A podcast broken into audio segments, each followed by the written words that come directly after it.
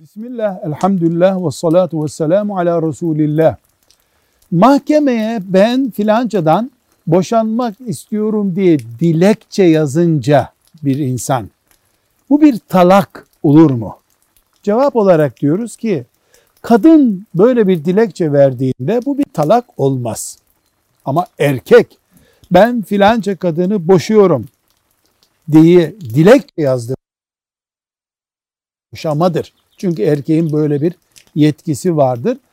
Mahkemede bu kararı onaylayınca ayrılmış olurlar. Mahkemenin kararı bir fesh yani aradaki nikah aktını iptal etmedir, kaldırmadır.